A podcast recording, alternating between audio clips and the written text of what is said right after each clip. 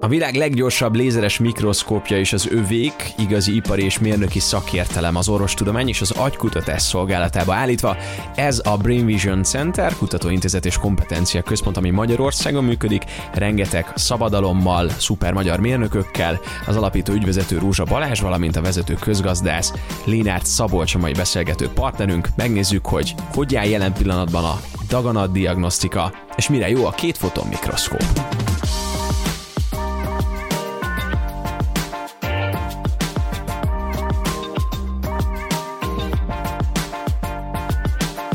Az agy működéséről az emberiség birtokában lévő tudás hát eléggé csekély, pontosabban gyakorlatilag a nullával egyenértékű, ezt egy nagyon híres professzor, magyar professzor mondta, aztán majd kiderül, hogy ez mennyire igaz. Ebben most Lénárt Szabolcs és Rózsa Balázs segít. Szervusz, sziasztok! Szervusztok! Szervusz. Köszöntjük a hallgatókat! Mind a Brainvision Center és mind a Femtonics részéről vagytok jelen. Balázs, mint alapító ügyvezető, Szabolcs pedig, mint vezető közgazdász. Aztán lehet, hogy ez nem így van, úgyhogy léci tegyük helyre akkor ezt a kapcsolatot a két cégben. Nem, ez így van. Mind a két cégben, mind a ketten dolgozunk. A Femtonics eredetileg egy három fő tevékenységgel működő gazdasági társaság volt, kutatással, ehhez kapcsolódó eszközfejlesztéssel, illetve ezeknek az eszközöknek a piacra vitelével, értékesítésével foglalkozott. A kutatási tevékenységet ezt a tavalyi év folyamán egy önálló intézetbe szerveztük. Így két cégünk van, gyakorlatilag egy cégcsoportként működünk. És akkor egy épület, közös kutatók, közös kantin. Kicsit diversifikálódik már, és a jövőben még jobban diversifikálódni fog. Nekünk épül a, nekünk, a Femtonicsnak épül egy fejlesztő-gyártó központja a nyolcadik kerületben, a Brainvisionnek pedig épül egy laboratórium a kilencedik kerületben. Tehát előbb-utóbb ez azért fizikailag is elválik egymástól. Azért volt erre szükség többek között, mert nagyon más a finanszírozási szerkezete ezeknek a tevékenységeknek, és hát egy ilyen sajátos állatorvosi ló, amikor valaki arra törekszik, hogy mindent bele tudjon szuszakolni egy cégbe. Jól is ment ez egy ideig, most azt gondoltuk, hogy méret, forrás szerkezet és egyéb szempontok miatt ezt szét kell választani. Az egyéb szempontban a legfontosabb talán az, hogy a Femtonics eszközöket fejleszt, mérőrendszereket, lézermérőrendszereket, mikroszkópokat, pásztázó mikroszkópokat. A Brainvision pedig ezeknek a használatával próbálja az ismert világ, vagy a tudomány állásának a, az ismert határait kiterjeszteni. De ezek hasznosítási oldalon, mint terápia, vagy mint know-how szintén szóba jöhetnek. És ez az a rész, amit a legkevésbé akceptáltak a mi vevőink. Ez a, ez, ez a legkevésbé árazható vagy eladható dolog. Ugyanakkor mindig a, a hogyan használsz egy ilyen mérőrendszert, mindig ez a tudás volt, ami eladta a rendszereket. Soha nem a házat vagy az ipari formatervet vásárolják meg egy ilyen mikroszkóp esetén, az nem teljesen másodlagos, huszonnyolc adlagos, nem számít. Az számít, hogy hogyan tudom használni. És ahhoz a kutatási programhoz, ami abban az adott intézetben folyik, vagy az adott kutatócsoportnál folyik, ők tudják-e azt az adott használatot, a mi rendszerünk, vagy azt az adott kutatási elképzelést megvalósítani, és azzal eredményesen meg hatékonyan tudnak-e dolgozni. Úgyhogy a jövőnk az abba az irányba mutat, hogy a terápiák és a know-how-k azok külön csatornán kerülnek a vevőkhöz, és a mérőrendszerek meg egy másik külön csatornán kerülnek a vevőkhöz. Ugye kaptuk az á í-t is, kaptuk a machine learning-et, tehát hogy ezek tíz-tizenöt évvel ezelőtt a szoftverért nem fizettek a kutatóintézetek. A szoftverek ingyenesek voltak. Kicsit, mint a Kínában volt ez, hogy hát a szoftver az mindig ajándék hozzá, annak nincs semmi értéke. Azért az á í ezt gyökeresen megváltoztatta. Tehát most már komoly tartalmakat tudunk adni szoftver oldalon, és ez azt jelenti, hogy ezek önálló termékek vagy termékrészek. Ez az egyik oka. A másik oka pedig az, hogy mi alapvetően kutatói eszközök piacán versengünk, a piacvezetők vagy világelsőknek gondoljuk magunkat, azok is vagyunk egyébként. Hát nagyon kacsingatunk egy a kutatói eszközök piacánál háromszázszor nagyobb piacra, ez az orvosi eszközök piaca, és az orvosdiagnosztikai eszközök piacára való belépés, azt mi egyszerre nem voltunk képesek megugrani, azt gondoltuk, hogy egyrészt eszközoldalon meg kell tudni ugrani, másrészt pedig az applikációs vagy terápiás oldalon, vagy mire használ, vagy know-how oldalon, ott pedig nagyon sok olyan szereplő lesz, vagy lehet, aki a mi berendezéseinkhez hozzá tud adni olyan terápiás megoldást, ami használható az orvoslásban. Hát jól beleugrottunk a bizniszbe, de örülök, és hálás vagyok neki. Akkor visszaugranék akkor Balázshoz, és ahhoz a felvetésemhez, hogy az agyműködéséről az emberiség birtokában lévő tudás gyakorlatilag a nullával legyenértékű. Ez a mondat még mindig áll, vagy ezt már egy kicsit megdöntöttétek? Egy százalékra azért tenném.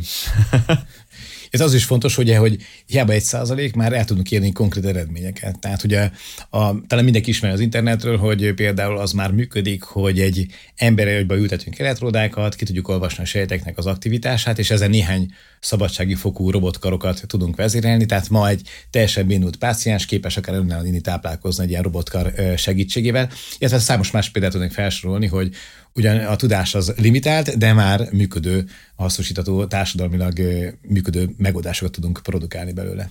Ugye mi is ezen az úton vagyunk, tehát a Brainvisionnek ez a feladata, hogy tulajdonképpen, ha nagyon globálisan meg akarjuk fogalmazni, hogy a felhalmozott alapkutatási tudás és információt, azt konvertáljuk arra, hogy ha szimplifikálva szeretném elmondani, hogy egy kétirányú interfészt hozzunk létre az agy és a számítógép között, és ez azt jelenti, hogy egy adott betegségnél, ha bármelyik régióban, bármelyik agyrégióban elpusztul, vagy működésében nem megfelelően funkcionál egy-egy sejtípus, ezeket tudjuk megjelölni egy adott fényérzékeny proteine, és ezáltal lehetővé tesszük, hogy tudjunk kommunikálni azokkal a beteg sejtekkel, helyreállítani az ő működésüket. Mondhatni, hogy a legegyszerűbben elérhető régió az az emberi szem, és ott Roska Botond professzor, kollaborációs partnerem, meg egyben jó barátom, már azon a szinten van, hogy tulajdonképpen betegeket lehet klinikai fázisban kezelni és gyógyítani. És ezt a skálát szeretnénk ráhúzni más központi idegrendszeri betegségek terápiájára is. Ez az idézet amúgy tőle volt. Látjuk akkor a műszaki, illetve közgazdász hátterét, viszont akkor vissza egy kicsit a Brain víziójához.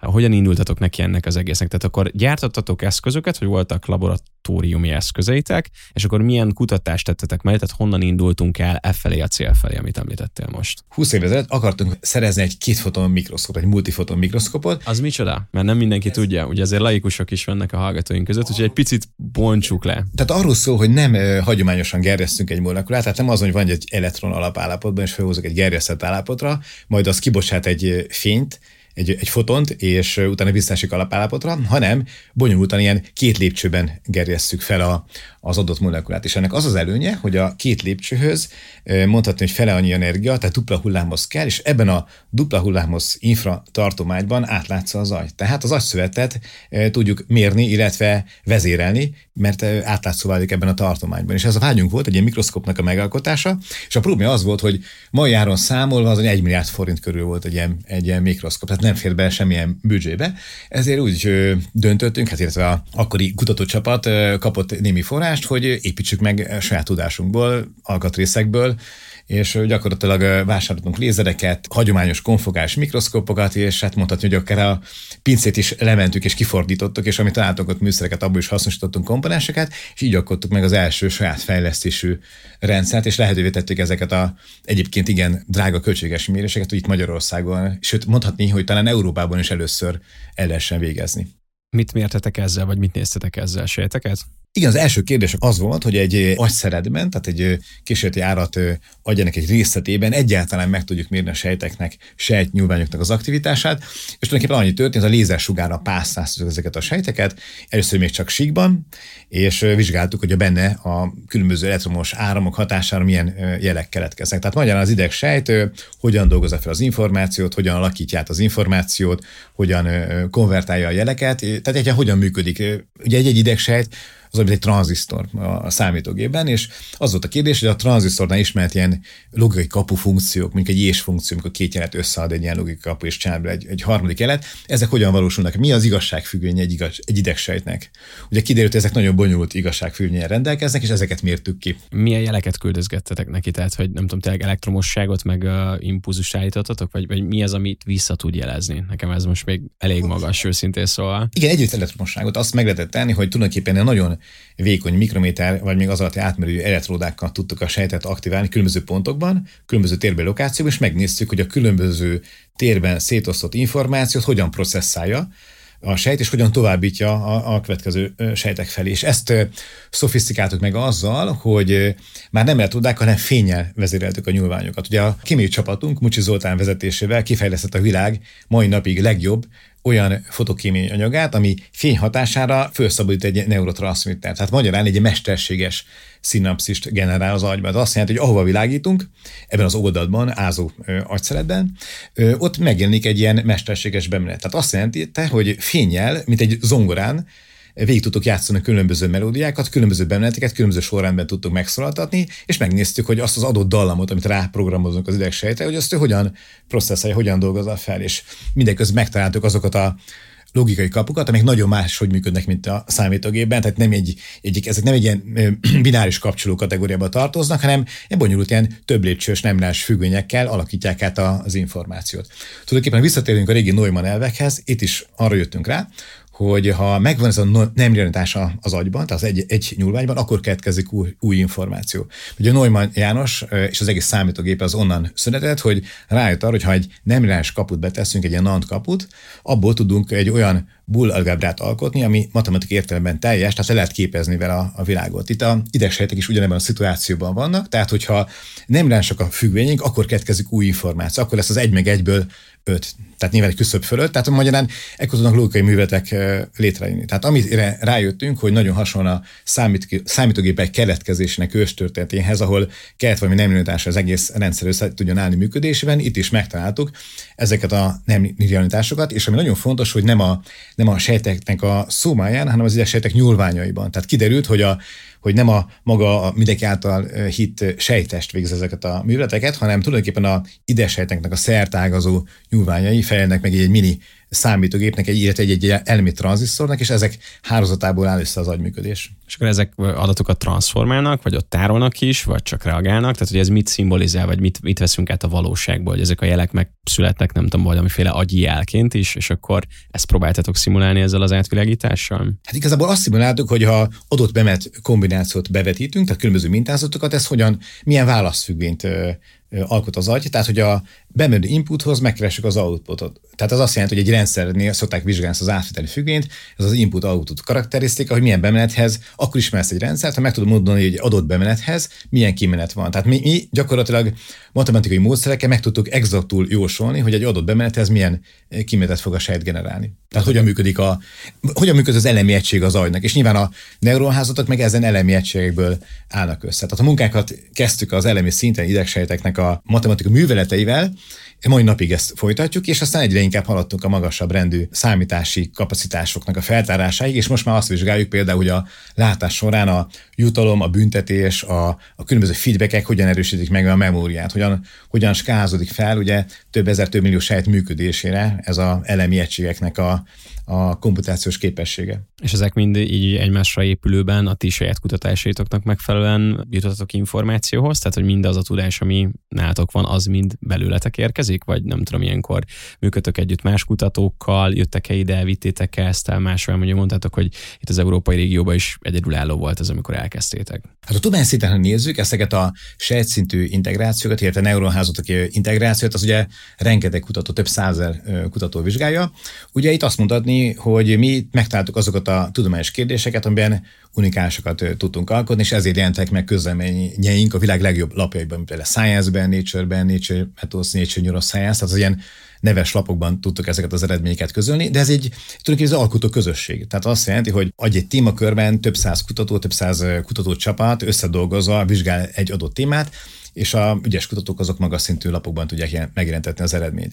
Ugye ami nekünk különlegesség, hogy nem csak az alapkutatásban vagyunk érdekeltek, hanem ezt a célt visszük odáig, hogy, hogy valódi új terápiás és diagnosztikai berendezések szülessenek. Tehát mi minden alapkutatásunkat úgy programozzuk, úgy állítjuk be, hogy tulajdonképpen a végén pár év múlva legyen belőle valami kézzelfogható eredmény. És akkor az a gazdasági rész. Igen, az a gazdasági rész. És ami ebben egyszerű, hogy tulajdonképpen maga a megismerésnek a folyamat az annyira fontos a, a kutatóknak, hiszen rengeteg módon lehet vizsgálni az agyat, rengeteg betegségmodell létezik, hogy maga az eszközre is szükség volt. Tehát amikor mi előszt, ezt az eszközt először összeépítettük, magunk barkácsoltunk, akkor számtalan világkörüli kutató ezt megtekintett, és meglepődtek rajta, hogy milyen különleges tulajdonságokkal tud a berendezésünk, és így indult el az a gondolat, hogy akkor alapítsuk egy céget, és amit magunknak fejlesztettünk, azt adjuk másoknak is. Maga a speckó termék akkor ez a két foton mikroszkóp? Nem, önmagában a kétfoton mikroszkópot azt már azelőtt egy nyolc-tíz évvel korábban kifejlesztették és leírták, hanem ami nekünk újdonság, az a háromdimenziós szkennelési technikáknak a kifejlesztése volt. Ha belegondolunk egy mikroszkóba, mit jelent egy mikroszkóp? Egy kicsi eszköz, ami betekint egy adott síkba. Tehát mindig valahol fókuszál, ugye ez benne van a nevében is, ez a fókuszálási képesség. Viszont a problémát az az okozza, hogy az agyunk az meg egy térbeli struktúra, igen komplex mintázatokkal. És ugye amikor én elkezdtem a karrieremet még mondhatni gimnazistaként és egyetemista, akkor az volt a problémám, hogy hogyan lehet egy bonyolult térbeli struktúrát ugye síkban mérni. Hát nyilván sehogy. És erre dolgoztunk ki megoldásokat, és mondjuk ha nagyon egyszerűen akarom kifejezni, akkor a egyik legfontosabb megoldásunk az azt tudja, hogy a eddigi lassú síkbeli mérésekhez képest mint egy egymilliószor gyorsabban olvassa, de az egész teret, tehát az egész térfogatot tudja mérni. Hát a trükk az az, hogy nem mindenütt, hanem ahol az információ van, csak azokra fókuszál, és a mérési időt teljes egészében arra a területet tölti, ahonnan mi ki akarjuk olvasni az agyi aktivitást.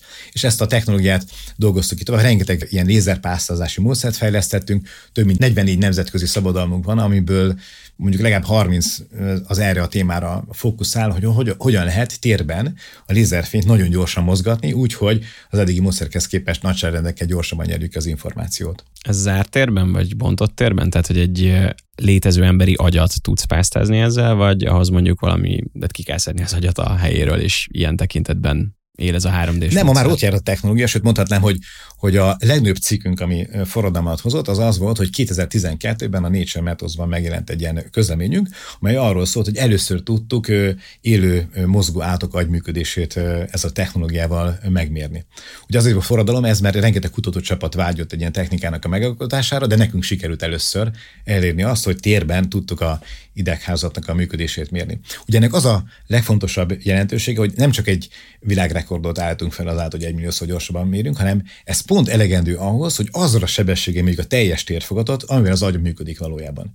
Tehát ugye a korábbi technológiák, mikor egy-egy síkot megmértek, az azt jelentette, hogy ha végig akartak mérni egy, egy térfogatot, mondjuk egy agykérgi kolumnát, ami a működési egység az agynak, akkor sikrok sikra mérve, nagy felbontással a, a gyereket, akkor kb. Olyan húsz-harminc percre volt szükség. Na most az a baj, hogy húsz-harminc perc alatt rengeteg gondolatunk van, ezek ugye cserélődnek, és amikor elkezdek mérni a tetejét a mintának, meg az alját, akkor a kettő között már ugye eltelt több ezer gondolat, és ugye ezt akartuk átidolni ezzel a gyors szkennelési eljárással, hogy, hogy egyszerűen mérjük még az egy időben jelenlevő gondolatot, annak a mintázatát, annak a téridőbeli reprezentációját tudjuk kiolvasni, és ennek a idő sorrendjéből tudjuk megmondani, hogy egyáltalán ezek a gondolatok hogyan születnek és rögzítődnek, hogyan formálódnak az agyban. Ez podcast, úgyhogy nem nagyon tudjuk kivetíteni a vizualitás tekintetében az, hogy így mi történik, úgyhogy így el tudod mondani, szóval akkor, hogy mit látunk mondjuk egy ilyen szkennelésen, vagy egy ilyen, nem tudom, ez egy kép, ez egy videó, vagy mi készül belőle? Amit akarunk, ugye először mi is azt gondoltuk, hogy ezt szépen vizualizálni kell, tehát háromdimenziós hologramokkal is meg tudjuk jeleníteni az információt,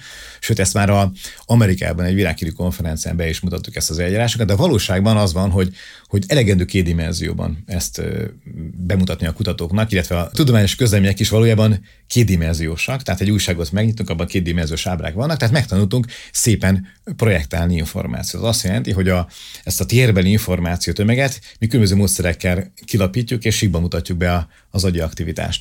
Tehát mint egy, nem tudom, em er cé té, vagy nem is tudom, hogy melyik működik ezek közül úgy, hogy így görgeted, és akkor így a rétegek jönnek folyamatosan. Vonalunk is, tehát az, ezt, ezt mi is hozzuk, mert a magát, amit mérünk, azt ugyanúgy megnézzük, mint egy em er i vagy cé té felvételt, tehát rétegről rétegre egy tömböt feltérképezünk, és pontosan ugyanúgy, ahogy mondod, lehet benne görgetni, megtalálni a sejteket. De ami igazából ebben a technikában legfontosabb, és azt mindenképpen kiemelném, hogy mi a működést is tudjuk mérni. Tehát tulajdonképpen mondhatni, hogy é ká gé görbéket rajzolunk, de minden egyes sejthez, minden egyes sejtnyúlványhoz. Tehát gyakorlatilag egy ilyen görbe sort tudunk a térbeli információs csatorn, és ezt a működést, ezt a görbe sort, azt pont ugyanítjük meg, mondjuk, mintha talán látottok már egy ilyen e e gé felvételt, tehát ilyen agyi hullám feltérképezést, ahol sok görbe fut egymás mellett, vagy fölött, és például az egyik legegyszerűbb módja ennek a bemutatásnak, hogy mondjuk több száz sejtnek a görbét kirajzoljuk szépen egymás fölé, mint sok ezer é ká gé görbét, és arra a kutató ránéz, illetve különböző matematikai módszerekkel analizálja, illetve ezt megtanultuk színezni, tehát a görbéket színkódoljuk, és akkor tulajdonképpen ilyen szőnyegmintákat, ilyen színes szőnyegmintákat generálunk, ahol a különböző aktivitások, hatások azok megjelennek egy ilyen egységes színfolt változásként. A leggyakoribb alkalmazását volt, tudjuk, nem tudom, egy műtét közben, vagy, vagy hogy észlele minket a páciens, vagy valamilyen vizsgálat közben jó ez. Ezeket a technikákat most mi kísérleti állatokhoz fejlesszük, elsősorban ebből értékesítjük a berendezéseket, de lépés-lépésre haladunk az orvos tudomány irányába. Tehát több szintet tudunk csatlakozni. Egyik, hogy műtét közben a jövőben meg lehet mérni az agyi aktivitást, például egy epilepsziás fókusznak a megtalálásánál ezzel a technikával nagyon precízen meg lehet találni a gócot. Most konkrétan átkísérletben ott járunk, hogy meg tudjuk mondani, hogy honnan indulnak ki a, a rohamok, és elkezdtük ezeket most fékezni. Tehát tudjuk blokkolni azokat a sejteket, amelyek az epilepsziás rohamot ö, alkotják. Tehát magyarán... Ez a rendszer irányítja, tehát hogy itt mondjátok meg neki, hogy valahogyan blokkolt, vagy közben akkor valamilyen más tevékenységnek köszönhetően avatkoztok be. Nem, a rendszer méri. Tehát a rendszer méri, hogy elindul egy roham, elindulnak a sejtaktivitások, mint magyarán elindul egy lavina.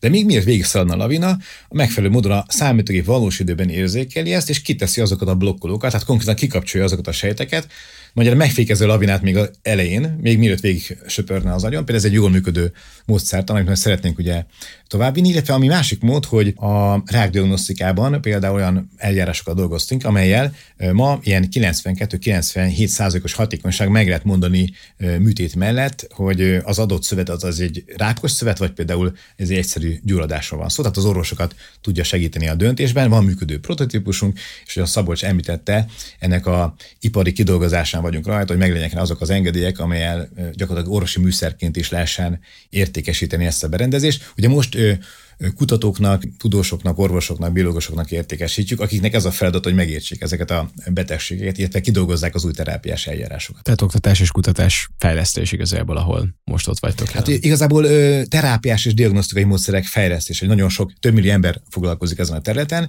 és ezen módszerekhez szükség van erre. De ahogy említettem, építjük azt az utat, amiből gyakorlatilag erre a medikál szegmensre be tudunk lépni, és ez fejlesztjük az eszközöket. És ugye említettem a mikroszkópot, amivel az agyat tudjuk mérni, volt az a rákdiagnosztikai vonal, ami ö, műtét során meg tudja mondani az adott mintáról, milyen típusú szövet. Itt, itt, itt, itt kell az a mesterséges intelligencia vonal, amit a Szabolcs említett. Itt van egy olyan módja is, hogy közvetlenül be tudunk tekinteni a mesterséges intelligenciával és mikroszkóp segítségével műtét közben az adott szövettani területre, illetve van még egy olyan negyedik fázisa ennek a orvosi vonalunknak, amely lehetővé teszi a jövőben, hogy akár döntéseket tudjunk hozni, különböző terápiákat illetőleg. Tehát, hogy egy daganat terápia esetén meg tudjuk mondani, hogy az adott hatóanyag az hogyan hat az adott sejtre. Jó, én ezeket az eszközöket egyszerűen nem tudom vizualizálni, tehát menjünk kérlek végig sorba, hogy hogy néz ki ez a mikroszkóp, hogy néz ki ez a rákdiagnosztikai eszköz, tehát hogy ez egy gép, ezt a fejünkre rakjuk, hogy van ez az agy interfész, hogyan kapcsolódik, hogyan tudjuk azt mondani a sejteknek, hogy blokkolja le őket, mert akkor ez azt jelenti, hogy az ember-gép kapcsolat az már létrejött. Igen, igen, ez jól működik. Kezdjük akkor az agy számítógép interfésszel, ez egy működő berendezés, és most jelenleg ott vagyunk, hogy kísérleti állatoknak a látását állítjuk vele helyre. És a gépnek a működési elve, hogy, hogy előbb említettem, először is feltérképezzük, hogy mit látunk, tehát egy adott régióban különböző sejtek különböző kombinációban villognak, és megnézzük, hogy egy adott látványelemhez milyen kombináció tartozik a sejteknek. Például a bal sarokban itt egy sejtkupac, a jobb sarokban ezeket kihozzájuk, és térben korreláltatjuk, és megállapítjuk, hogy egy adott látványelemhez milyen mintázat tartozik. És az állat, az történik, az állatok virtuális valóságban szaladnak. Tehát úgy kell elképzelni, hogy egy kis gömbön, vagy egy futószalagon, vagy egy tárcsán szaladnak, és gyakorlatilag egy virtuális valóságban ők egy labirintusban haladnak előre, úgy, úgy kell elképzelni, ha dumoznának. Tehát mennek előre, csak nem lövöldöznek, hanem egy vízcsepp jutalomért, vagy egy szójacsepp, vagy egy cukoroldat jutalom cseppért, ők haladnak előre, és a különböző lokációkat megtanulják. És amikor odér a lokációkhoz megáll, tehát ő keresi ezeket a lokációkat. Ez a motiváció hajtja az állatot előre ebben a virtuális valóságban, és miközben nézzük ezeket a képelemeket, hogy, hogy milyen aktivitási mintázatokat generál az agyba. Megértjük ezeket a mintázatokat, és visszafele bevetítjük az agyba. Tehát a számítógép érzékeli, kínozza a mintázatokat, és ugyanazokat a mintázatokat visszavetíti azokba a sejtekbe, amelyekben jelen kéne legyen, de nincs ott, mert nem is látja valójában az állat. És a mesterséges látás az azáltal jön létre, hogy visszaaktiváljuk pontosan azokat a sejtkombinációkat, amelyek az adott képélményért lennének felelősek, ha látna az állat. És hogy hogyan ellenőrizzük, hogy ez működik? Tehát, hogyha az állat, például van egy folyosó, és ott lenne mondjuk egy ilyen csíkos mintázat, amelyre az állat megállna, és elfogyasztana ezt a vízjutalmat. Most ez, a, ez hiányzik. De ha mesterségesen mi annak megfelelő mintázatot visszavetítjük az agyba, akkor az állat ugyanúgy meg fog állni abban a lokációban. Tehát magyarán a mesterséges látást úgy teszteljük, hogy a viselkedésében az állatnak megjelenik-e az a viselkedés, amit várunk, tehát például egy, hogy megálljon és így jön egy vízcseppet. És most ott járunk, hogy, hogy jól működik az eljárás, nyilván folyamatosan lehet javítani. Úgy programozok a gépet, hogy ennél, minél nagyobb információt és minél gyorsabban tudjon bevetíteni az agyba. Mondhatnám, hogy még nem járunk ott, mint egy Herkules, voltak az a régi monokrom monitorok, azon a szinten még nem járunk, de már lassan kezdenek kibontakozni, mint a Matrix című film végén a karakterek. Tehát, hogy az állatnak kezd leesni, hogy mik azok a látványelemek, amelyeket ő lát. Tehát konkrétan szignifikánsan jobban meg tud állni abban a lokációban, ami nincs is ott valójában, hanem a mesterséges látás által hiszi, hogy az a lokációt jelen van. Tehát ez a látás visszaadás majd ezzel az eszközzel együtt jön, tehát hogy az, az nem lesz, hogy úgy felülírjuk a sejteket, hogy maradandóan úgy is maradjon. Vagy ez lehetséges? Nem, ez ugye akutan programozzunk. Tehát az azt jelenti, hogy valójában ez, ez egy lehetséges útja a látáshelyreállításnak azokra az esetekre nézve, amikor például a betegnek már mondjuk nincs szeme vagy látóidege, mert mi közvetlenül az agyba vetítjük vissza az információt, és az úgy kell elképzelni, hogy mondjuk a, a adott páciensnek van egy pici kamerája, azzal érzékeli a világot, a számítógép ez alapján visszavetíti mesterségesen azokat a mintázatokat, amelynek jelen kéne lennie az agyban, miközben a, ezt az adott látási élményt érzékeli a, az adott páciens, és visszaaktiválja az agyban ezeket a, a sejteket, és ezáltal létrehoz egy, egy mesterséges látási élményt. Nyilván ez egy komplex folyamat, tehát azt várnák, hogy első lépésben, ha már annyi meg tudna valósulni, hogy, hogy az emberek, a korábban mondjuk teljesen vakemberek tudnák térben tájékozódni, hogy egyáltalán nagyjából mondjuk nem, mondjuk nem tudnának még filmet nézni, vagy tévékészüléket, vagy újságot olvasni, de mondjuk legalább a térbeli tájékozódást vissza tudnánk nyerni, az már egy nagy erőre lépés lenne. Most egereknél ez, ezt a szintet közelítjük, hogy a térbeli tájékozódás az kellő precizitással vissza tudjuk jutatni az állat fejébe. Mennyi gát az, hogy az állatoktól eljussunk odáig, hogy mondjuk emberek próbálják ki ezt a rendszert? Ugye azon, hogy ezeket a kísérleteket most meg kell ismételni magasabb rendű élőlényeken is. Ugye ennek a előkészítése van folyamban, a Szabolcs ezen dolgozunk rengeteget. Hogyha ott sikerül megismételni és működtetni kísérleteket, akkor tudunk eljutni odáig, hogy klinikai fázisba is tudjuk a vizsgálatokat indítani. Ez egy hosszú folyamat. Ha a botondot megkérdezzük, akkor körülbelül ugyanannyi időt jósol rá, mint a retina klinikai kísérleteknek a megvalósításához. Az mennyi idő volt? tizenhárom év volt. Ez kemény. Szabolcs, segíts nekünk abban, hogy maga a piac az hogy fogadja ezeket a kísérleteket, illetve ezeket a teszteket, mennyire várja, mennyire van megkeresés, nem tudom, gondolom itt a magánklinikák azért előbb szereplődnek, mint mondjuk állami vagy országoknak a megkeresései. Ezt érdemes, érdemes szétválasztani, tehát az, ahol mi most tartunk, az eszközeinkkel, a metódusainkkal, a know-howinkkal, az kísérleti eszköz, eszközt jelent. A kísérleti eszközök piacán nem mondhatom, hogy nagyon könnyű dolgunk van, mert ezek robosztus, nagy beruházási javaknak minősülnek, és drágák is nyilván ennek megfelelően, meg nagyon sokat kell várni rá, de ezzel a mi kapacitásaink le vannak kötve, köszönjük szépen, jól vagyunk. Szimultán szállítunk jelenleg a Harvard, a Yale, Columbia Egyetemre, és köszönjük szépen, megrendelés állományban jól vagyunk. Az, ahova tartunk, az az, hogy ez a gyakorlati használatban, az orvos diagnosztikában, vagy az orvoslásban hasznosítható legyen.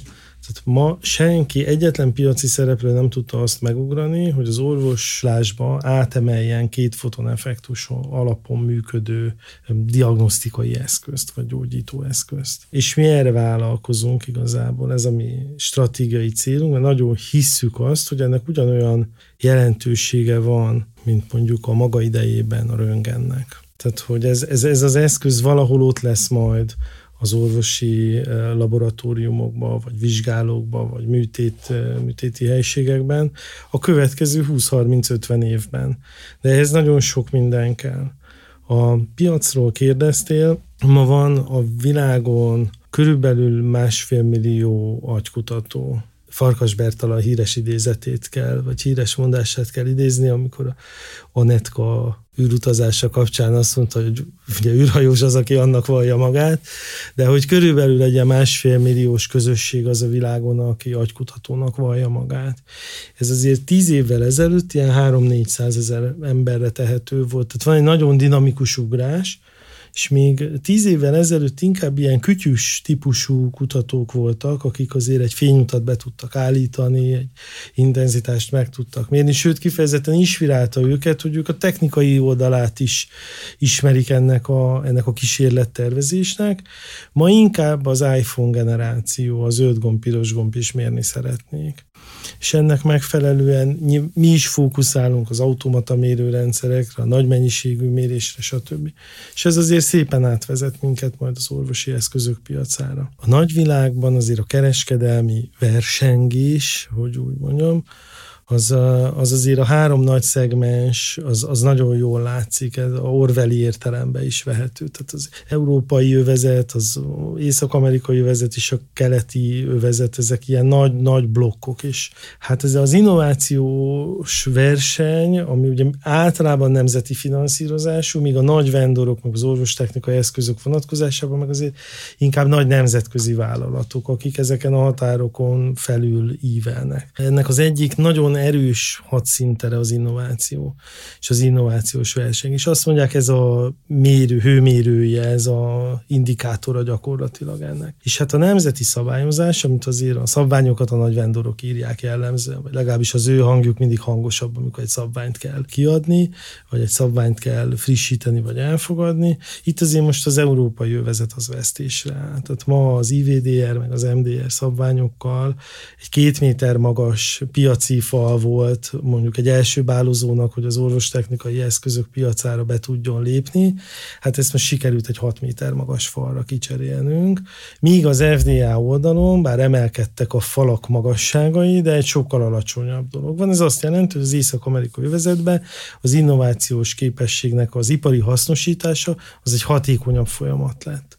Úgyhogy mi magunk is azért a, a kilencven-kilencvenöt százalékos exportányaddal dolgozunk, tehát a jellemző értékesítés az külföld, de nagyon erősen dominál Észak-Amerika. Három-négy évvel ezelőtt ez a távol-kelet volt az erős, az volt a jellemzőbb, most úgy néz ki, hogy Észak-Amerika lényegesen erősebb, és ilyen stabil, erős piacnak tűnik. Szóval így látjuk, az orvosi eszközök piacán megjósolhatatlan, hogy ki lesz az, aki odaér, hogy két foton effektus, akár csak egy, egy bőrdiagnosztika. Tehát most nem, nyilván nagyon inspiráló és nagyon nagyságrendileg komolyabb gondokat lehet megoldani a, az agyban, a látásban, a szemben, stb. De ha csak egy egyszerű bőrdiagnózist veszünk, valószínűleg ezek az eszközök sokkal hamarabb bent lesznek a piacon.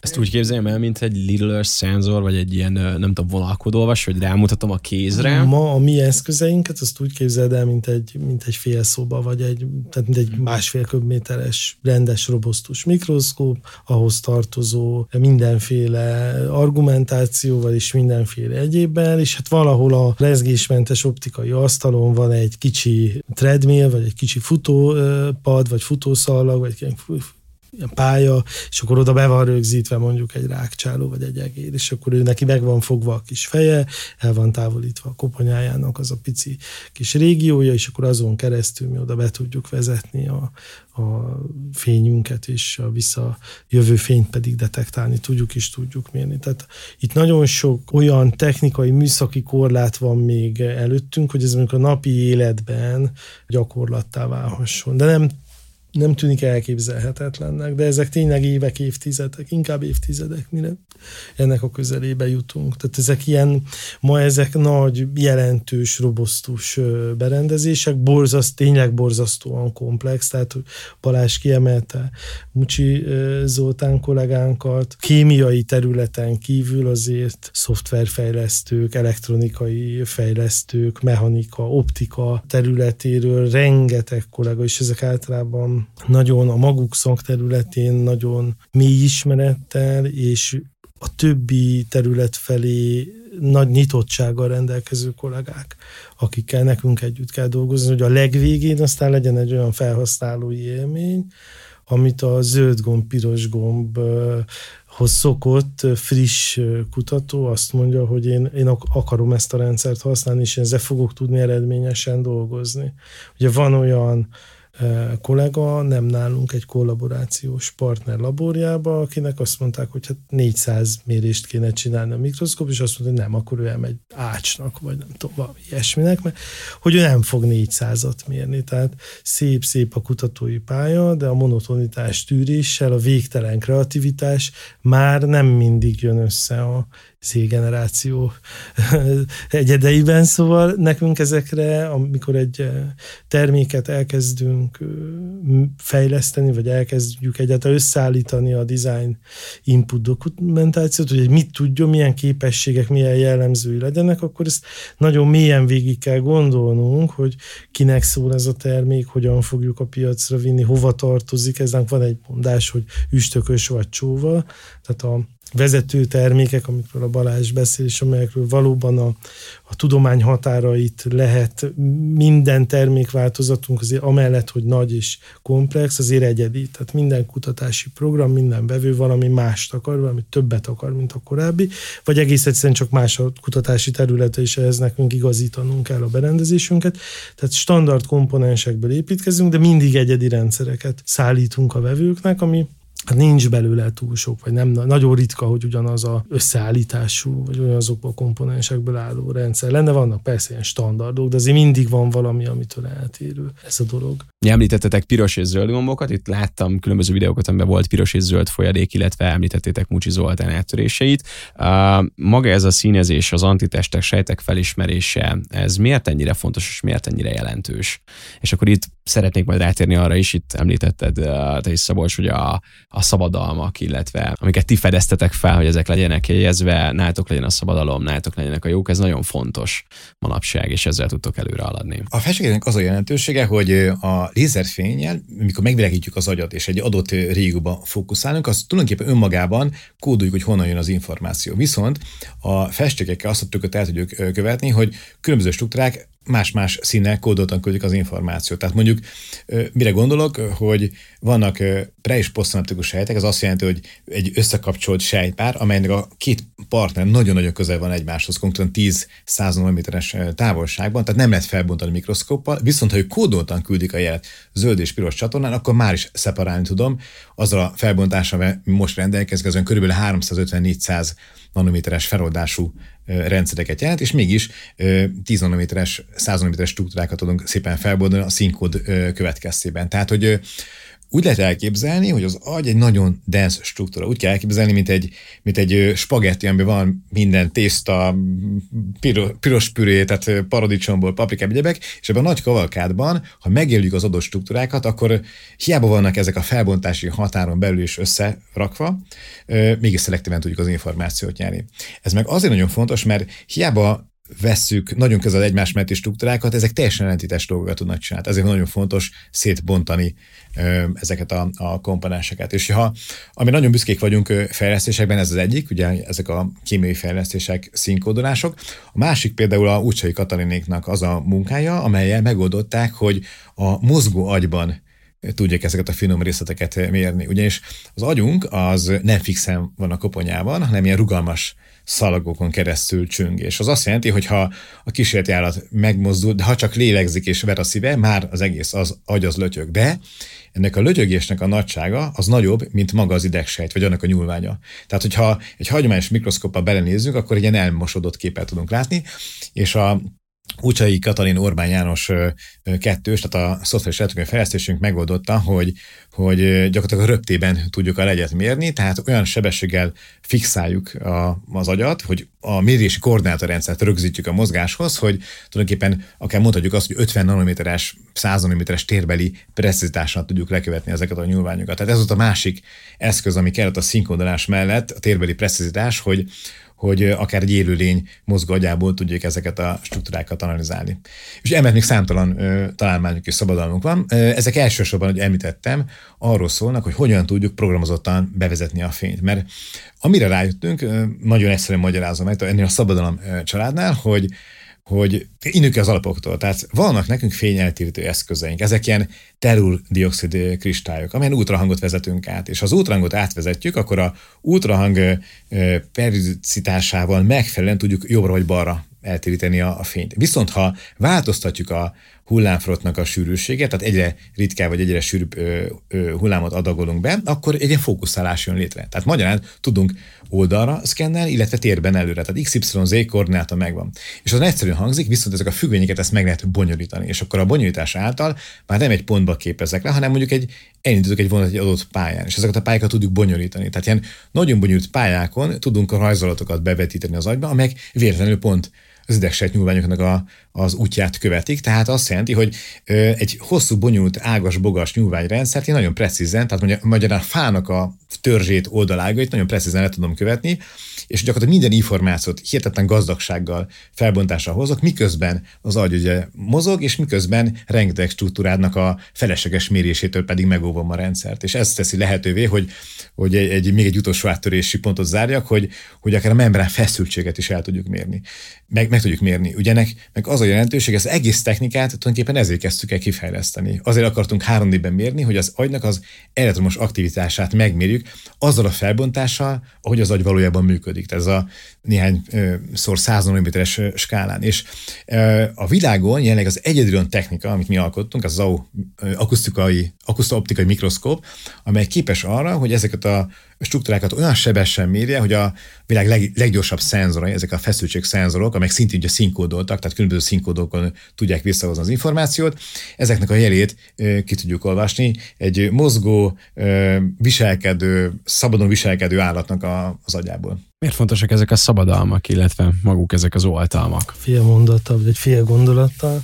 Ez kutatni valamit, azt jelenti, hogy valamit felfedezel, valamit, valami olyat társz fel, ami korábban nem volt ismert. És ezt olyan eszközökkel tudod megtenni jellemzően a mai bonyolult világban, amilyen eszközök korábban nem voltak. A kutatáshoz mindig valamilyen fejlesztés is kapcsolódik, valamilyen olyan eszköz, megoldás, vegyi anyag, kémia, akármi, szoftver, bármi, ami korábban nem volt. Tehát, ha ismert eszközökkel tudnánk új dolgot megismerni, akkor akkor már mindent tudnánk. De nem tudjuk, mert a megismerésnek általában az eszközeink a, a, a, a korláta. És hát a ilyen értelemben létrejövő tudást, azt két irányba célszerű szétszedni. Az egyik irány az, hogy publikáljuk és közkincsé tesszük gyakorlatilag a tudományos közösségbe, mert sajátosan, de a tudomány meg úgy működik, hogy valamit valaki kitalál, és aztán arra ráépül megint más, megint más, megint más, megint más. Tehát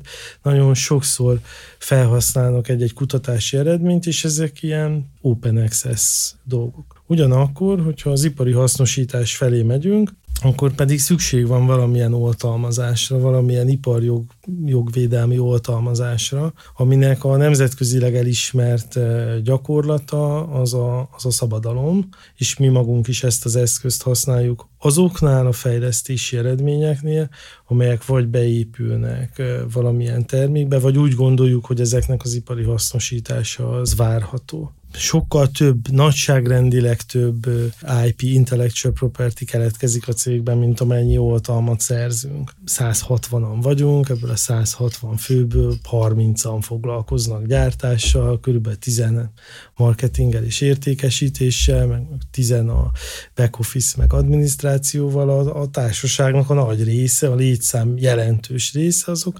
borzasztóan okos, fókuszált, nagyon jól képzett kollégák, akik minden nap valamiféle tudástermeléssel foglalkoznak, és nekünk, menedzsmentnek az a dolgunk, hogy ezt a tudást megvédjük. Megvédjük egyrészt attól, hogy valahova illetéktelen kézbe kerüljön, vagy illetéktelen módon felhasználják, másrészt pedig, hogy a saját hasznosításunk oldalán ez, ez, ez beépüljön, és a másolástól, ellopástól óvjuk, és fel tudjunk lépni, hogyha valaki esetleg hát nem etikus módon, de mondjuk a visszafejtés útján mondjuk megfejti a mi molekulánkat, vagy visszafejti a fényútunkat, vagy lemásolja a szoftverkódunkat, és ehhez mi is ugyanazt az oltalmazási stratégiát használjuk, mint bárki más. Szabadalmakat szerzünk, ugye a szabadalomnál húsz év az oltalmi idő, tehát ez nem szól örökre, ez alatt a húsz év alatt kell a szabadalom tulajdonosának vagy hasznosítójának azt a fedezetet, árbevételt, eredményt kihozni belőle, mint amennyibe az előállítása került a dolognak. Ez egy nagy egyensúly, ez egy nagy hosszú távú egyensúly, amire nekünk is törekednünk kell, és hát ez egy picit ilyen karcsúvá is teszi a fejlesztéseket, hogy valahol ezek, ez a fajta gondolkodás, az innovációról való ilyen típusú gondolkodás teszi hatékonnyá, vagy állítja elő a szervezeten belüli hatékonyságot.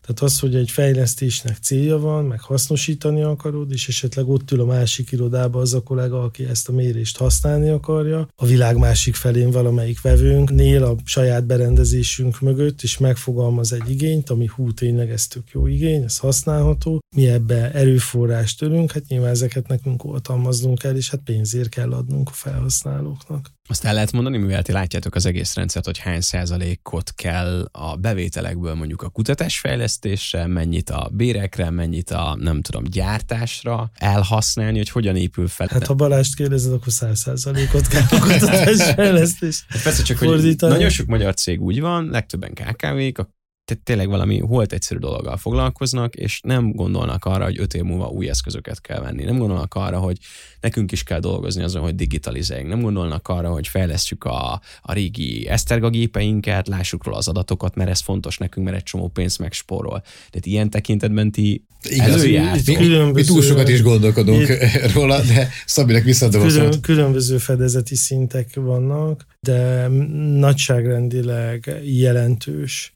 Tehát nagyon erősen kétszámjegyű, nem egyessel kezdődő kétszámjegyű százalékos, vagy torta szelete van annak, hogy, hogy fejlesztünk, és a fejlesztések beépülnek a termékekbe, és megtérülnek a korábbi fejlesztések. Tehát ez egy, ez egy, ez egy fejlesztésorientált csapat, mind a két oldal, vagy kutató, tudástermelésorientált csapat. Itt a hagyományos gondolkodás az nem hozza meg a hatékonyságot. Mindig szoktam egy példát mondani, hogyha egy alkatrészt leveszünk a raktárban a polcról, és megnézzük az árát, hogy általunk tervezett alkatrészt, hétezer-kétszáz forint, annyiba került az alapanyag, a megmunkálás, a felületvédelem, meg a logisztika. Annak az alkatrésznek nem az az értéke, annak az alkatrésznek az a, az, az i pé, ami annak a berendezésnek a létrehozatalából arra az alkatrészre jut, az még meg kell, hogy növelje ezt a... És ennek az alkatrésznek az értéke, a természetes persze. És hogy, ez forintban kimutat, kimutatható? Hát, természetesen, hogyne, ez ha. Az elvárás, igen, igen. Ez egy nagyon nehéz dolog, és egy nagyon nehéz gondolkodás, mert hogy természetesen mi se tudunk száz százalékot hasznosítani, tehát egy csomó olyan fejlesztési, kutatási eredmény jön létre, és jött létre a múltba, ami nem hasznosítható, persze. Hát, vagy most még nem hasznosítható, vagy még nem értünk oda. Van olyan szabadalmunk is, ami egyetlen termékünkben nem épül be, de félre raktuk, mert az majd még egyszer valamikor jó lesz. Valamire egyelőre fenntartjuk, sokan meg a francnak tartjátok fel ezt Japánban, meg mi a francnak tartjátok fel Indiába, meg nem tudom hol. Nyilván évről évre átnézzük ezt a táblát, és próbáljuk optimalizálni, hiszen pénzből adott mennyiség áll rendelkezésre, és azért, hát hogy is mondjam, szóval mi azért szűken gazdálkodunk, pont a céljaink véget. Nagyon sok olyan dolgot hozunk létre, ami, ami lehet, hogy soha nem lesz hasznosítva, és egyszer majd közkincsé válik persze, de nagyon sok olyan is létrejön, amivel megfelelő termékeinket össze tudtuk rakni, és ezzel valóban a világ élvonalában vagyunk. Úgy tekintek magunkra, hogy sőt a világon így szoktak minket hívni, hogy mi a mikroszkopok ferrájai vagyunk, mert tényleg a világ leggyorsabb mikroszkopjait gyártjuk, és hát vagy negyven világrekordot tartunk. Viszont a Ferrari az azért jó példa, mert ott is tulajdonképpen az autóiparban is azt kellett megtanulni, hogy oké, van ez a versenyautó, ez a szűk nincs, de ugyanakkor viszont a gyárak azért alapvetően a tömegtermékből élnek meg. Szabolcs segítség azt szeretnék elérni, hogy a itt felgyűlt tudományos haszon, tehát különböző ötletek és szabadon megoldások, azok egy szélesebb társadalmi réteget is tudjanak szolgálni, tehát ugye a terápiás és diagnosztikai fronton is. A, a hasonlat azért nagyon jó, mert pont mint hogy a Ferrari-nál is, ugye a, először mindig a Forma egyben jelentek meg megoldások, amelyek később átköltöztek utána a hagyományos autóiparba. Tehát most a egyik számomra az legfontosabb küldetés, hogy ezt a pipeline-t, ezt a csatornát ezt fel tudjuk gyorsítani, tehát hogy ez egyrészt az is fontos, mert tulajdonképpen a Forma egy is adott jó jól haladni, hogyha van elég ipari bevétel a társadalmilag és gazdaság is hasznos fronton, és ezt vissza tudjuk forgatni, még gyorsabb versenyadatokat, még újabb modelleket, még több világrekordot tudunk felállítani. Ezt a kettősséget próbáljuk gyakorlatilag összehozni ezzel a két szervezettel, hogy mindkét vonal egyformán kapjon hangsúlyt. Beszéljünk arról akkor, hogy a szürke állománnyal hogy gazdálkodtok, mennyi magyar kutató van, mennyi nemzetközi kutató van a ti csapatotokban, illetve beszéltetek arról, hogy próbáljátok a piros-zöld gombos iPhone generációs kutatókat is bevonzani. Teljesen más generáció akkor ezek szerint, mint akik korábban voltak. Hogy megy az utánpótlás? Keresés, nevelés, bevonzás? Abszolút, ez egy nagyon-nagyon erős kihívás. Hát azt tudtuk mondani a kutatóknak, meg szerintem ezt is érzik most már Magyarországon, hogy tényleg mi egy nemzetközi kutatóközpontnak a színvonalát tudjuk hozni. Ugyanak az elvárások, ugyan publikációs és tudományos elvárások vannak, és ezt a szintet szeretnénk fenntartani, sőt erősíteni. Büszkék vagyunk arra, hogy most már nem is tudom, negyedik, ötödik kutató érkezik hozzánk külföldről, tehát erősítjük a csapatot nemzetközi szinten is, és ez egy viszonylag új jelenség, és erre szeretnénk odafigyelni. Ugye ennek nyilván az a feltétele, hogy az a technikai arzenál, amit itt fejlesztünk, az bármely nemzetközi szint egyetemmel összevethető, sőt, bizonyos szegmensben meg is haladja mondjuk egy Harvard, egy Columbia egyetemnek a, a kapacitását, nem véletlenül értékesítjük ezeket az eszközöket. A másik aspektus ennek a dolognak, hogy, hogy mondhatom, ez is ilyen világszinten újdonság lesz, ez még nincs teljesen kész, de hogy felismerve ezt az iPhone-os példát, olyan rendszert akarunk fejleszteni, amikor a mérések automatizáltat, az állat magától megy be a mérőrendszerben, tehát ő maga önkéntesként csatlakozik a méréshez, és ettől sokkal hatékonyabban tudnak menni a mérések. Ugye ez azt jelenti, hogy ma rengeteg időt kell a kutatóknak azzal tölteni, hogy összebarátkozzanak a kísérleti állattal, tehát tényleg a kisögerek sétálnak az adott kolléga karján, megszokják az ő illatát, ez egy hosszú folyamat, és rendkívül sok időt vesz el a kutatóktól a kísérletezést. Hogyha ez az automatizált technológia sorunk ezt be tudna indulni, az azt jelenti, hogy high throughput módon, tehát nagy mennyiségben tudnánk megfelelő mérési eredményeket elérni.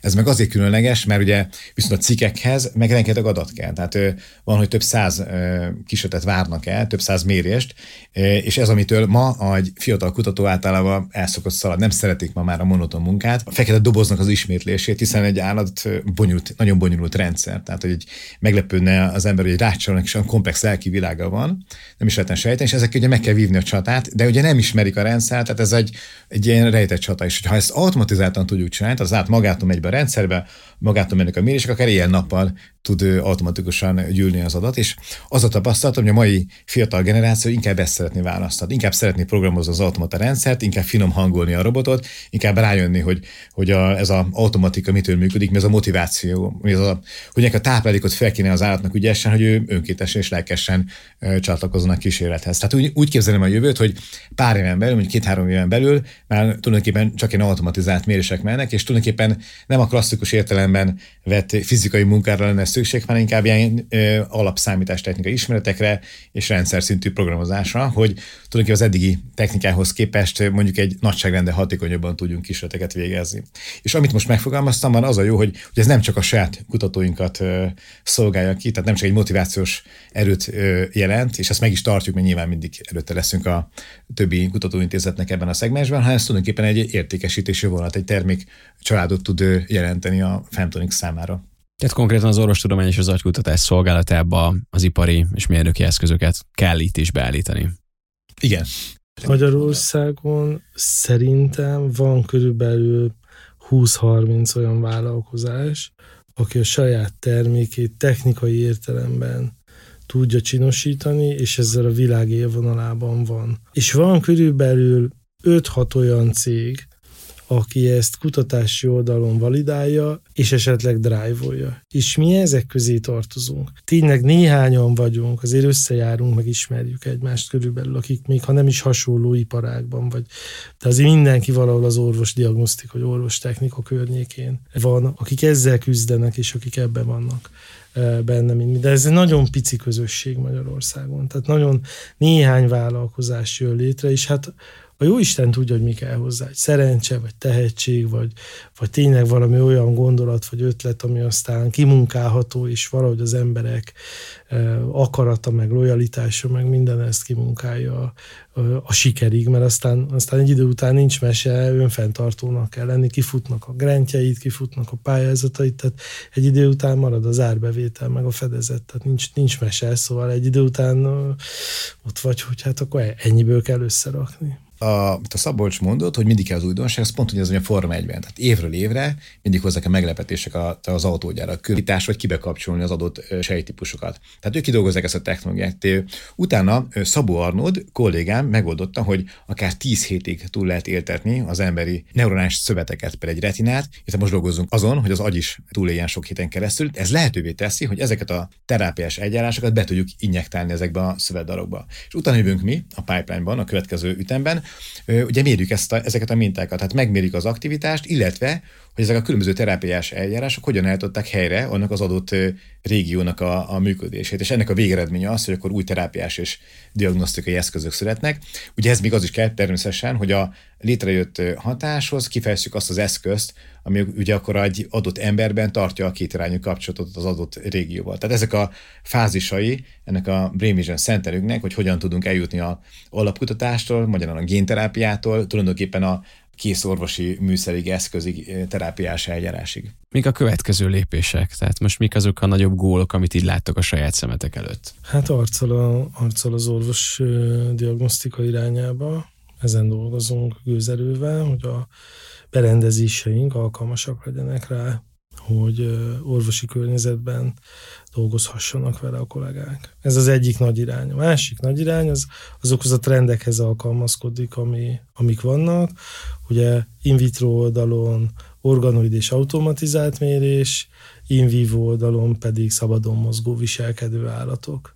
Tehát mind a kettő, az egyik egy ugyanoda rakott nagy mennyiségű petri csésze és nagy mennyiségű mérés, és tényleg nagyon durva leegyszerűsítés, a zöld gomb, piros gomb, nem akartunk megbántani egyetlen kutatót sem, hiszen húsz, húsz éveket tanulnak azért, hogy valami olyan fókuszált tudás készletük legyen, amivel tényleg újat tudnak alkotni. Szóval ez egy, inkább egy ilyen metafora, a zöld gomb, piros gomb, de valóban a nagy mennyiségű automatizálható lépéseknél az egy okos elvárás a piac részéről, hogy ez legyen meg. És hát az in vivo oldalon pedig, pedig szabadon mozgó viselkedő állatok, tehát ezt a nagy robusztus félszobányi mérőrendszert, ezt valahogy olyanná, olyan flexibilissé kell tenni, hogy egy valamekkora térben, akár rákcsálóról, akár főemlősről legyen szó, ő tudjon mozogni, ne korlátozza az, hogy őt esetleg rögzítik valahova, vagy, vagy ez torzíthatja a mérési eredményeket, és hát ahogy a esetleges terápia irányába sodródunk egyfajta ilyen, egy ilyen cé er o szabvány irányába, egyre jobban kell a környezeti hatásokat rögzítenünk, befolyásolnunk és ellenőrizhetővé tennünk. Tehát ugye a megismételhetőség és a, a, az eredmények validálásában ez egy nagyon fontos körülmény, hogy milyen hőmérsékleted van, milyen szélsebességed van, milyen látási körülményed, milyen páratartalma, stb. A faj függő nyilván, de ezek nagyon fontos körülmények. Úgyhogy ebbe az irányba sodródunk mi is, hogy egyre jobb és egyre, egyre ezeket a trendeket lekövetőbb mérési rendszereket tudjuk, és persze mit akarnak a kutatók? Egyre nagyobb látómezőt akarnak, ez egy evergreen, minél mélyebben látni az agyba, vagy a kortexben, minél lehetőleg még a kortex alá is, és hát minél nagyobb látómezőt, minél több sejtet megpecselni, minél több sejtet látni egyszerre, mert annál komplexebb tevékenységeket, agyi folyamatokat tudnak detektálni. Nyolc év után ott vagyunk, hogy rájöttünk arra, hogy mi az az optikai megoldás, hogy hogyan lehet a látómezőt kb. százszoros faktorral megnövelni, és ennek az a jelentőség, hogy, hogy gyakorlatilag a kísérletjának a teljes agya befér a mikroszkóba, de egyszerre tudom megmérni a különböző régiók közötti interakciókat, ami most a tudományban az egyik legnagyobb kihívás, ugyanis korábban azt hitték, ezek a régiók külön-külön működnek, és kiderült, hogy már a, például egy látás során is azonnal bejönnek a szomszédos agyrégiók, tehát valójában bármi, ami megszületik az ember, kísérletben, vagy egy kísérleti állatban, az sok régiónak az együttes működésének, a, a kölcsönhatásának a végeredménye. Tehát ez, erre most nagyon kíváncsiak a kutatók, és itt álltunk egy teljesen újfajta lézer eltérítési technológiát, amit most tesztelünk éppen. A másik nagy előretörés pedig, amit még kiemelnék, az, hogy a személyre szabott medicinában szeretnénk előrelépni. Tehát, hogy a, az a robot mikroszkóp rendszer, amit fejlesztünk, az remélem engedélyezés függvényében, remélem, hogy elég hamar rendelkezésre tud állni ahhoz, hogy például egy onkológiai központban meg tudjuk pontosan mondani, hogy adott betegre szabottan melyik terápiás eljárással hogyan kell beavatkozásokat elvégezni. Ugye erre a világban is nagy igény van, számos csapat indult el ezen a fronton, csak nekünk mi kezünkben van az a eszköztárház, amiből összekombinálva már eredményesen tudjuk validálni, hogy működő megoldásaink vannak. Ugye itt a tárházat értem a robottechnikát, a nagyon speciális lézermikroszkop technikákat, több mint tizennyolc féle technikát tudunk ö, alkalmazni, hogy egy adott ö, daganatos szövetből kinyerjük az információt, illetve ez jön még hozzá a mesterséges intelligenciának a, a képesség, amit sikerült megszendíteni nemrégiben, és ezt összerakva a kombinációban az a remény, hogyha az engedélyeztetési eljárásokat is sikerülne megszelidíteni itt a csomag keretében, akkor működő diagnosztikai és terápiás berendezések szülessenek. És ez milyen gyorsan adna választ igazából a felvetődő kérdésekre? Gondolok arra, hogy milyen daganatos sértekről beszélünk. Hát a, szokták mondani, a lévárakhoz ne sajnáld a téglát, úgyhogy akkor mondok egy ilyen optimista verziót. Hát ugye most például mondjuk egy részletes patológiai leletnek a megalkotása Magyarországon egy-két hét szokott lenni körülbelül. Hamburgban ez két nap. A mi berendezésünkkel akár néhány másodperc tud lenni. Tehát mert az történik, hogy valójában azt az információt, ami egy részletes patológiai lelet tartalmaz, ami fel is leszálló alkoholsorokkal, egy bonyolult kémiai művelet, hosszú folyamatok, mire kiázik az adott anyag, azt mi gyakorlatilag optikai módszerre tudjuk helyettesíteni, tehát bevilágítunk a mintába, tizennyolc csatornán keresztül, akár ha szükséges, kiolvassuk az információt, és mesterséges intelligenciával lefordítjuk a szakemberek nyelvére, és ahogy elmítettem, kilencvenkettő és kilencvenhét százalék közötti precizitással tudunk most dolgozni ezzel a rendszerrel. Na most ezt figyelembe véve bízok benne, hogy akár egy-két napon belül konkrétan javaslatot tudunk tenni az adott terápiás eljárásra, de azért nem mondanák meg rá még pontos időt, mert van még egyetlen egy faktor, ami limitál minket, az a szöveteknek a túlélése. Említettem, a rekordunk az ilyen tíz-tizennégy hét, ez köszönhető Szabó Arnold munkásságának, viszont ezen a terápiás vonal, amit most itt felsorakoztattam, ott még nincsenek meg ezek az időt. Tehát pont most fejlesszük ki, hogy mennyi idő alatt élnek, mennyi időt éljenek túl ezek a szövetek, és ez fogja megszabni valójában a, az időzítéseket. De reménykedem egy párnapos időskálában. Hát büszkeséggel tölt el az, hogy rengeteg magyar kutató nevét említettétek ebben a beszélgetésben, és azt kívánom nektek, hogy akkor ez a kettő méterről megnőtt hat méteres fal, ez könnyen átlátható legyen a mikroszkópnak köszönhetően, és sikeresen ugorjátok meg. Lénárt Szabolcs, Rózsa Balázs, köszönöm szépen, hogy itt voltatok. Mi köszönjük, mi köszönjük, igen. Eljöttünk. Ahogy a srácok átvilágítanak mindent a két foton mikroszkóppal, úgy mi is várunk benneteket, hogy belessetek a kulisszák mögé, hogyan is működik az ipar, és milyen a negyedik ipari forradalom, az ipar négy pont nulla. Várunk benneteket a Cube-ban, az Ipari Innovációs Élményközpontunkban, bosch rexroth pont hu per cube, itt tudsz regisztrálni. Két hét múlva pedig jön egy újabb Refekt, további kellemes őszt kívánok!